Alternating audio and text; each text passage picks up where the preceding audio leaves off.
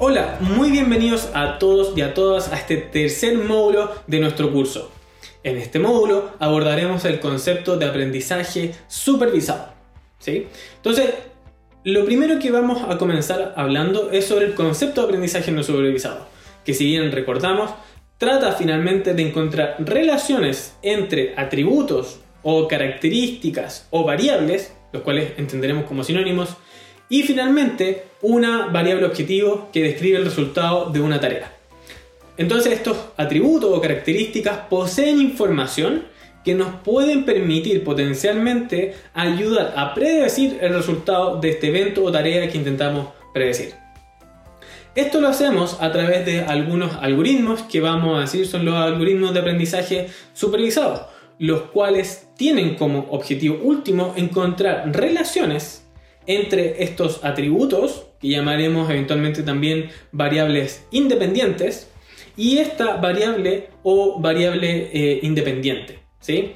Entonces, los algoritmos finalmente eh, ajustan lo que hemos llamado estos parámetros que describen finalmente cómo estos algoritmos capturan la relación entre los atributos o variables eh, independientes y nuestro vector objetivo. Cada algoritmo resuelve eh, esta tarea de forma distinta, con diferentes cantidades de parámetros, con diferentes hiperparámetros, con diferentes tiempos de ejecución y en donde algunos se comportan de mejor resultado que otros en diferentes escenarios. De hecho, en lo que se conoce como Machine Learning, eh, existe de alguna forma una suerte eh, de teorema o de frase bien conocida que quiere decir que no hay almuerzos gratis. Esto básicamente quiere decir que no hay algoritmo que en todos los escenarios de forma consistente siempre tenga el mejor resultado para cualquier tarea que se le presente. Esto dado que la naturaleza de los datos, los atributos que nosotros poseamos, van a determinar de alguna forma también la potencialidad que nosotros tenemos de capturar este fenómeno, este patrón finalmente con el cual nosotros queremos predecir los resultados de nuestra variable dependiente. Por tanto, aquí vamos a hablar básicamente de tres algoritmos eh, de aprendizaje supervisado y en particular de lo que es clasificación y de un algoritmo de lo que llamamos regresión. Estos conceptos los hemos definido anteriormente y en este módulo vamos a brindar algunos ejemplos de esas tareas. Entonces, lo primero que vamos a hablar es de naive Bayes. ¿sí? Y el concepto de eh, naive Bayes significa algo así como el ingenuo Bayes. Esto en honor de alguna forma a eh, es quien formuló este teorema esencial dentro de lo que es la estadística y las probabilidades, en donde eh, se desarrolló un clasificador, que es un algoritmo que desarrolla esta tarea de clasificación, el cual asume algunas veces supuestos sobre las distribuciones de los datos. Y estos supuestos a veces son ingenuos, de ahí el nombre del algoritmo que es naive Bayes. Entonces, este algoritmo discutimos algunas ventajas y desventajas que tienen que ver principalmente con su, eh, de alguna forma, eficiencia en, la resolución de una tarea, pero por otro lado, eh, que típicamente un algoritmo que no suele tener los mejores resultados a menos que se encuentren datos con algunas características que más adelante mencionamos. Por otro lado tenemos los algoritmos de árboles de decisión, el cual de alguna forma trata de capturar esta idea de que hay eventos que son producto de una secuencia de eventos. Entonces, cuando nosotros tenemos este tipo, de alguna forma, de, sucesos o de, fenómenos, eh, podemos a través de características que vayan describiendo algunos patrones, ir intentando predecir en cada momento cuál sería el resultado más probable.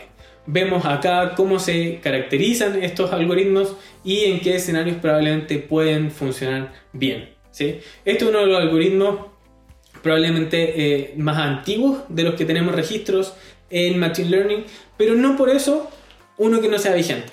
¿sí? Este es un algoritmo tremendamente vigente porque tiene una gran característica, una gran cualidad, y es que nosotros podemos obtener conclusiones a partir de este algoritmo. Se dice que es un algoritmo explicable en el sentido de que podemos, a través de la representación que tenemos del árbol, entender por qué sugiere algunos resultados en cada escenario.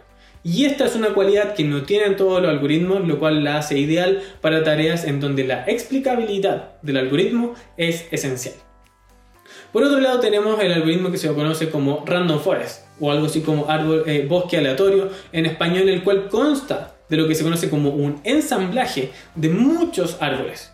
¿sí? Y aquí discutimos la idea finalmente de cómo podemos hacer que este algoritmo, con muchos, muchos eh, algoritmos por debajo, que son árboles de decisión, logre encontrar un buen resultado y cuáles son los mecanismos que el modelo eh, implementa de forma de que no se sobreajuste nuestro algoritmo y de que podamos capturar algunos patrones que no sean tan evidentes a simple vista.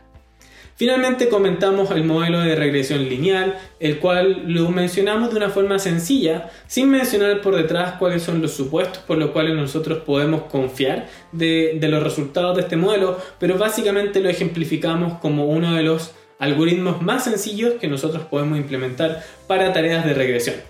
¿Sí? La diferencia es que acá nosotros intentamos predecir no una clase, sino que más bien un resultado numérico, ¿sí? un valor continuo al cual nosotros queremos estar lo más cerca posible.